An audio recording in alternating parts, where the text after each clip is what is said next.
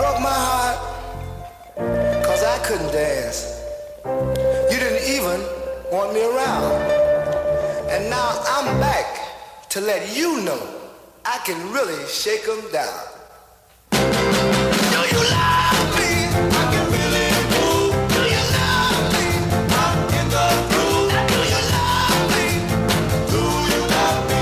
Now that I can dance. Watch me now. Hey. Work, work, oh, work it out, baby. Work, work, well, you driving me crazy. Work, work, just a little bit of soul now. Work. Welcome back to New Persuasive Words. I'm Scott Jones. And I'm Bill Bohr. And we are back, Bill, talking once more about love. Yes, and we should wish you a happy birthday. Happy birthday, Scott. Today is Scott's birthday, so you probably will not be listening to this on his birthday, but happy birthday to you, Scott. Well, actually, we might put this out on my birthday. Oh, all right. Very good. We'll put it out. Happy So, birthday to you. thank you. Happy birthday, Mr. President. Oh, boy.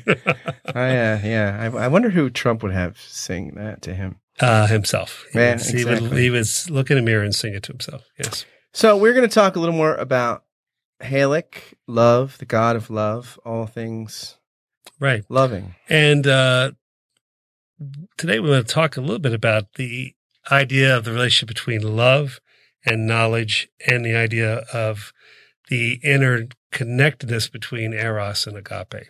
And he takes his inspiration from St. Augustine. Matter of fact, we'll read a quote from Halík talking about Augustine. And let me see. I just lost it here. Okay, here we go.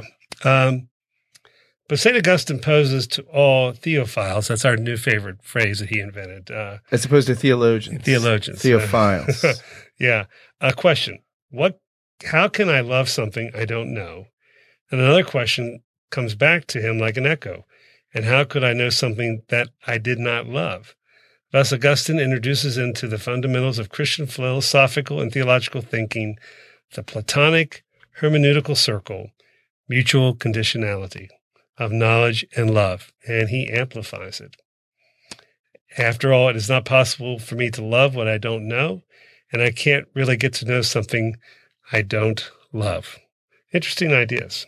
You know, I've always thought that if you're ever listening to someone who's really good at what they do, all right, so maybe even it maybe doesn't have to be a genius, but if you're listening to an amazing scientist, a microbiologist, or a quantum physicist, or a sculptor, or a great carpenter, or a wonderful chef.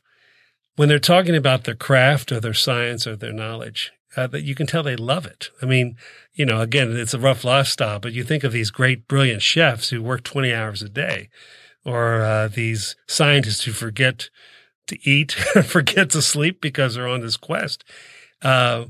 Whatever they're looking at, whether it's on the prep table or under the microscope or through the telescope, or if they're running very long logarithms, they love what they're doing. They love, there's something about the art of whatever their expertise is that they love. And that's part of what makes them great at what they do. Yeah, it's really interesting. John Frame, who's a Reformed theologian and philosopher, said, you know, he talks about like in several places, I think he does this actually, he talks about how roughly, if you think about philosophy, there's three main branches, right?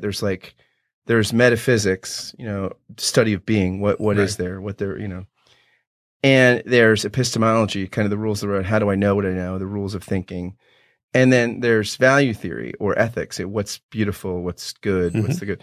So, you know, well, where do you start? Well, some might say, well, we start with epistemology, but then it's not long before you need to figure out how to apply those rules to something in the world. Or, you know, well, let's start with metaphysics. What's real? Well, are they going to start with rocks or flowers?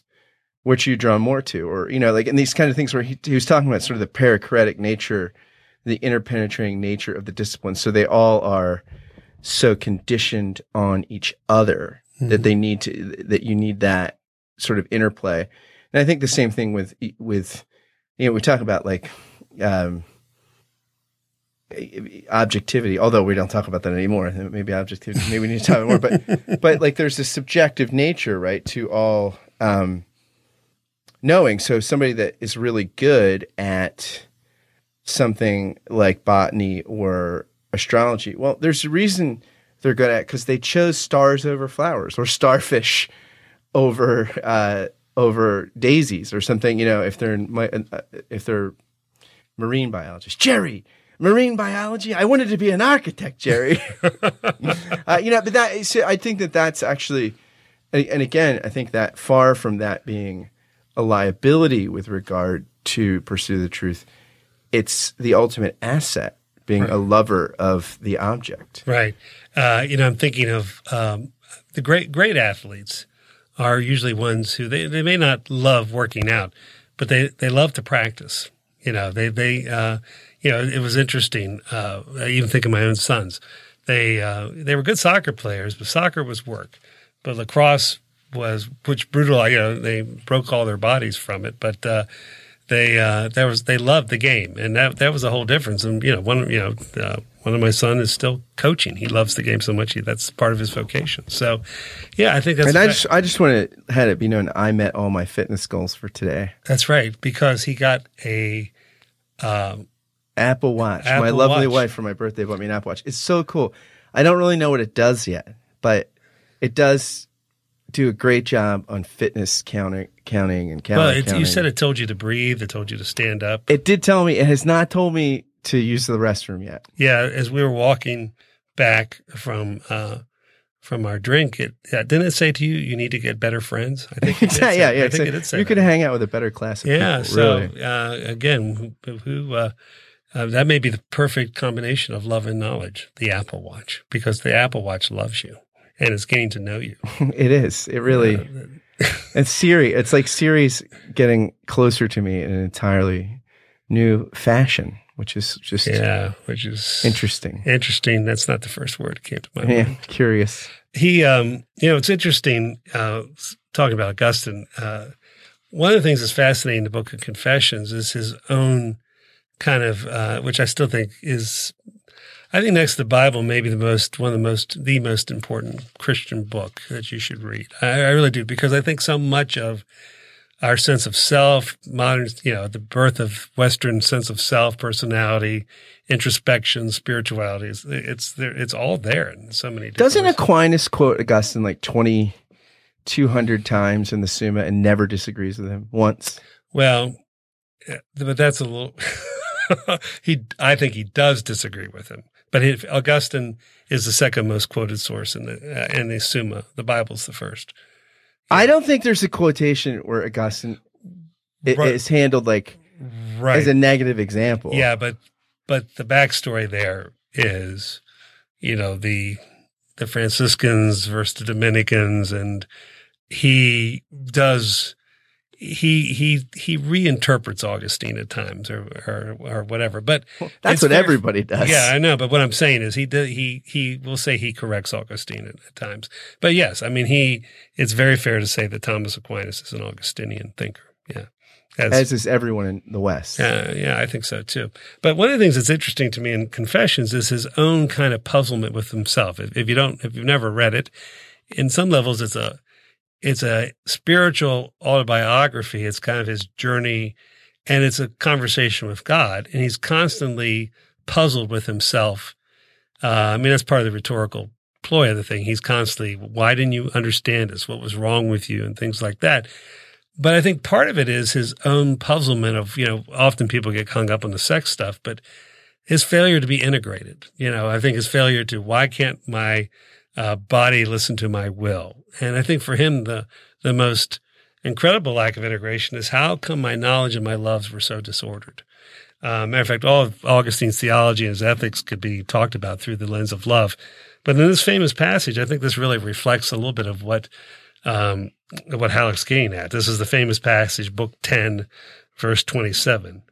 I have learned to love you late, beauty at once so ancient and so new. I've learned to love you late. You were within me, and I was in the world outside myself.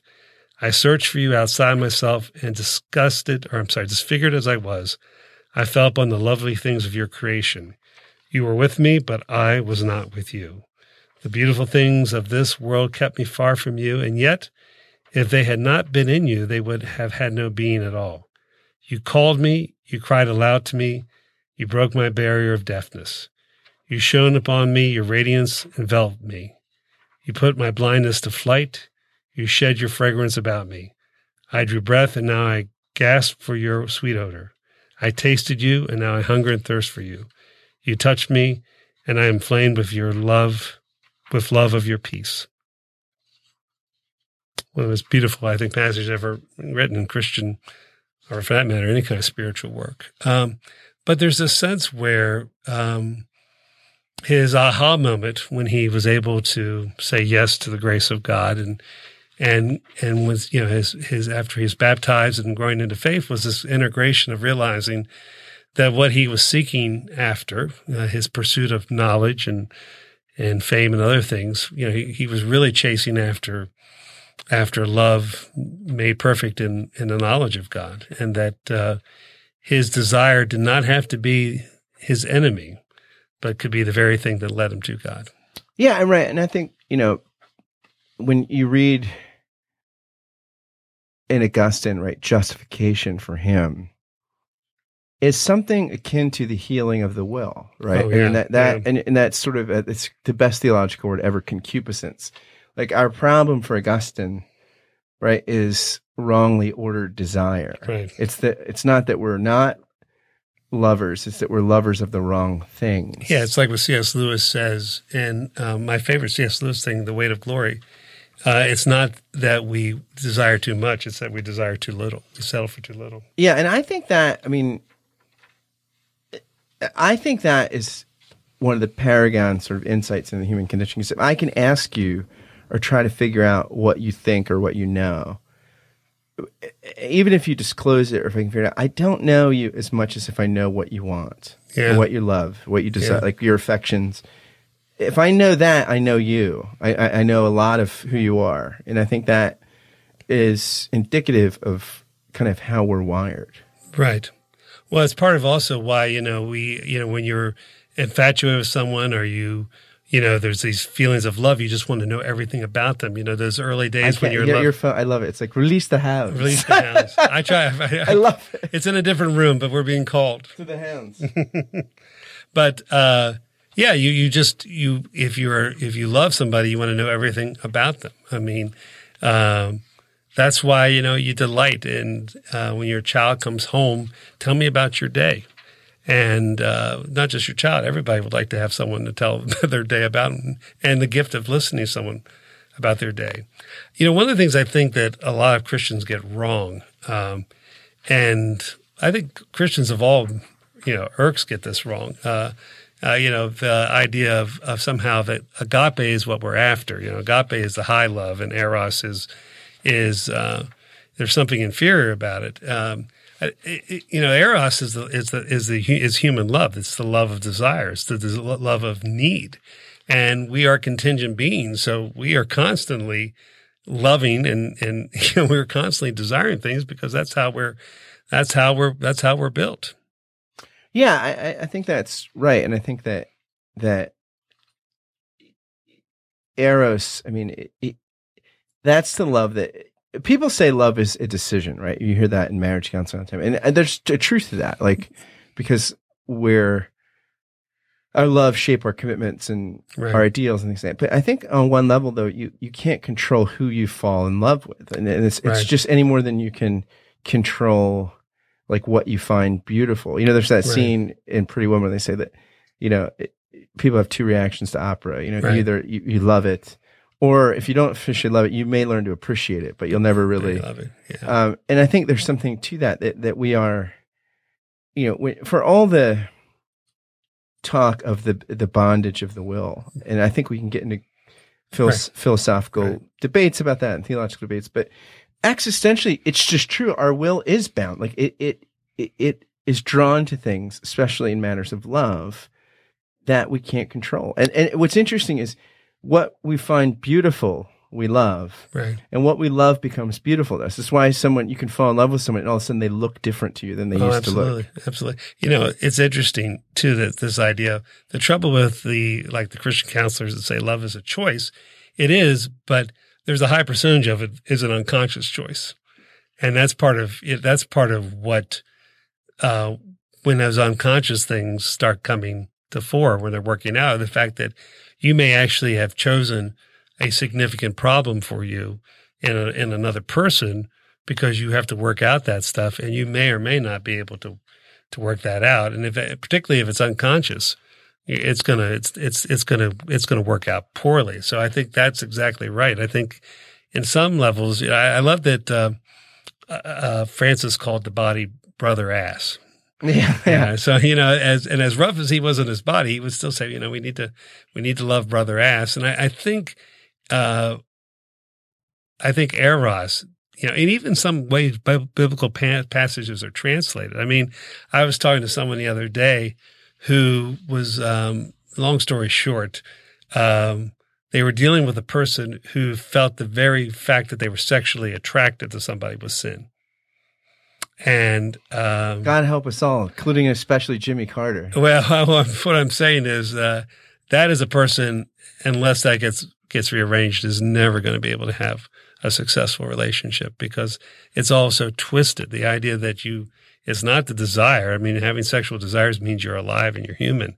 It's what you do with those desires. And I think that the way that we get sloppy about desire and sometimes the way biblical passages are translated, I think eros gets divided from agape in a way that is psychologically unhealthy. So that's, I once had a psychology friend of mine who came out of the Brother in Christ, the holiness movement, and he said that the holiness movement kept him in business as a psychologist.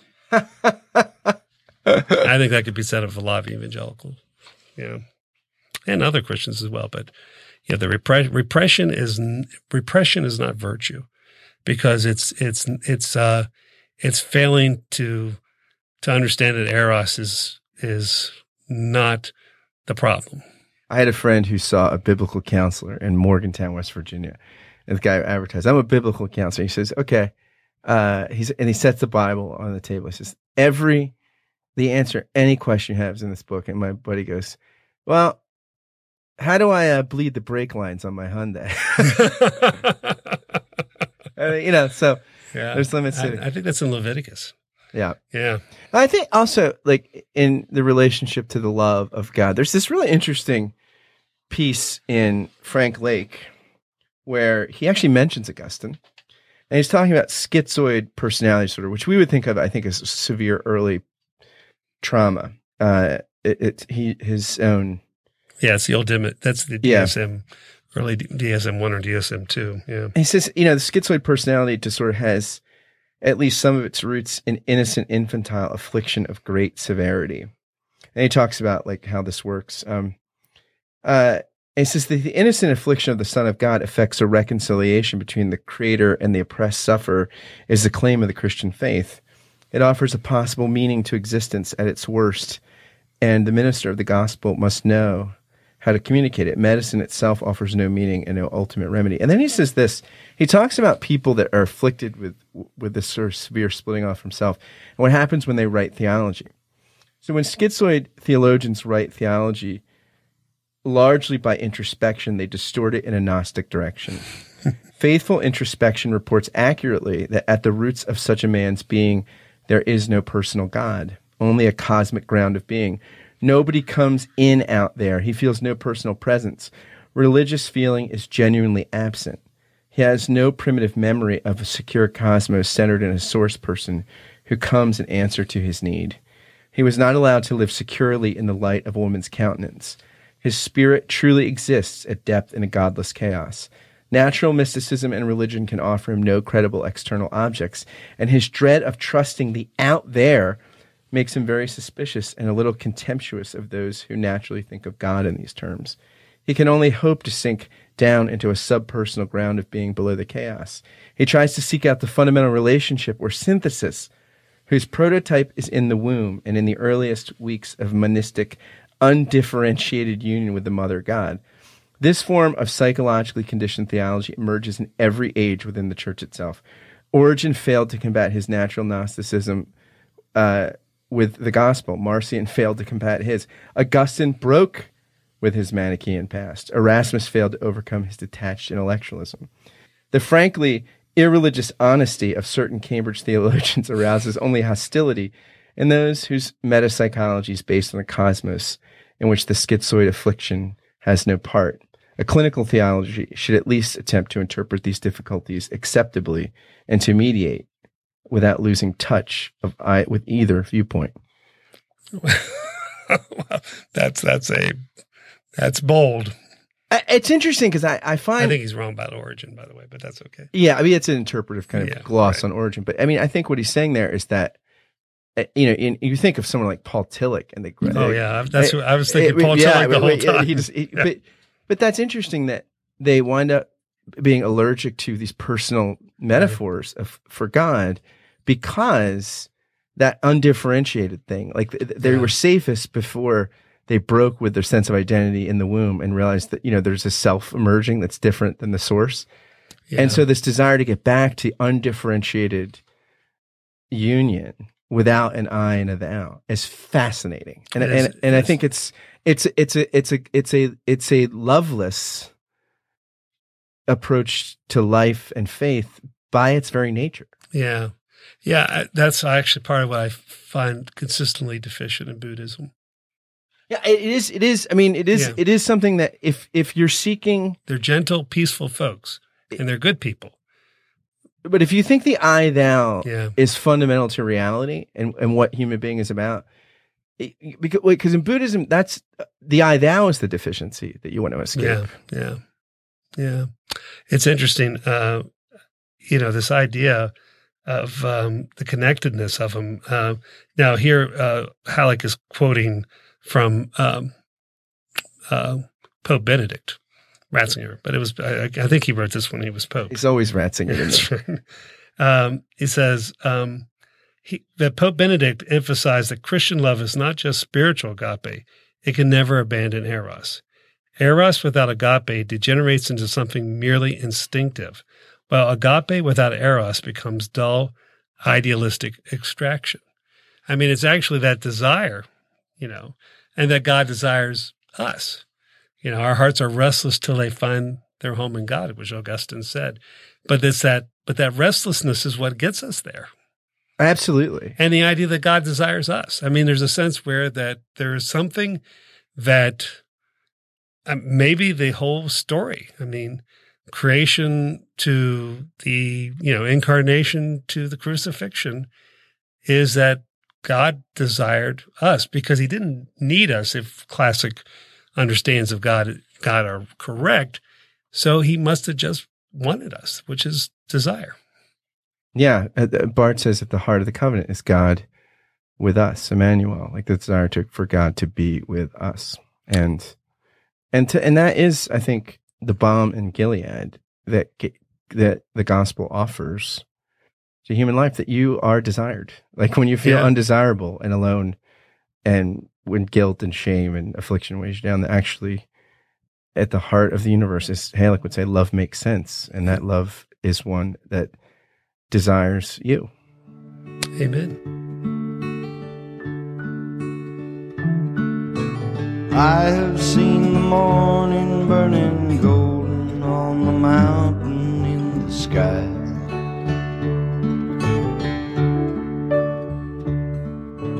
Aching with the feeling of the freedom of an eagle when she flies.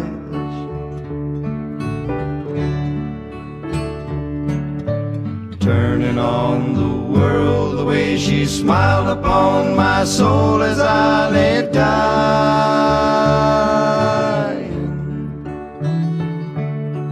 Healing as the colors in the sunshine, shadows of her eyes.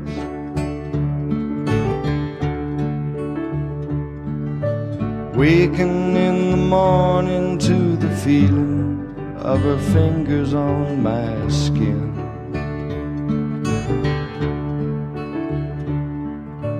wiping out the traces of the people and the places that I've been.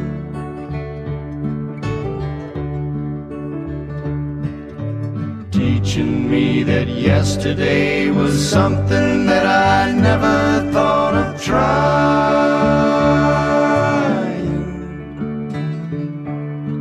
Talking of tomorrow, the money, love, and time we had to spend.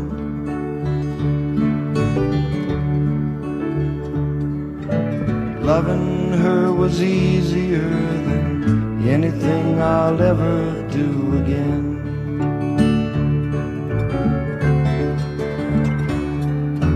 Coming close together with a feeling that I've never known before in my time.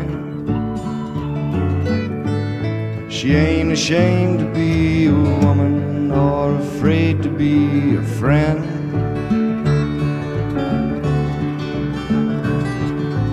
I don't know the answer to the easy way she opened every door in my mind,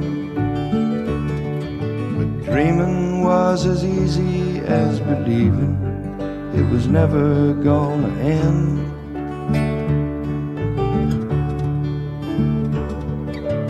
Loving her was easier than anything I'll ever do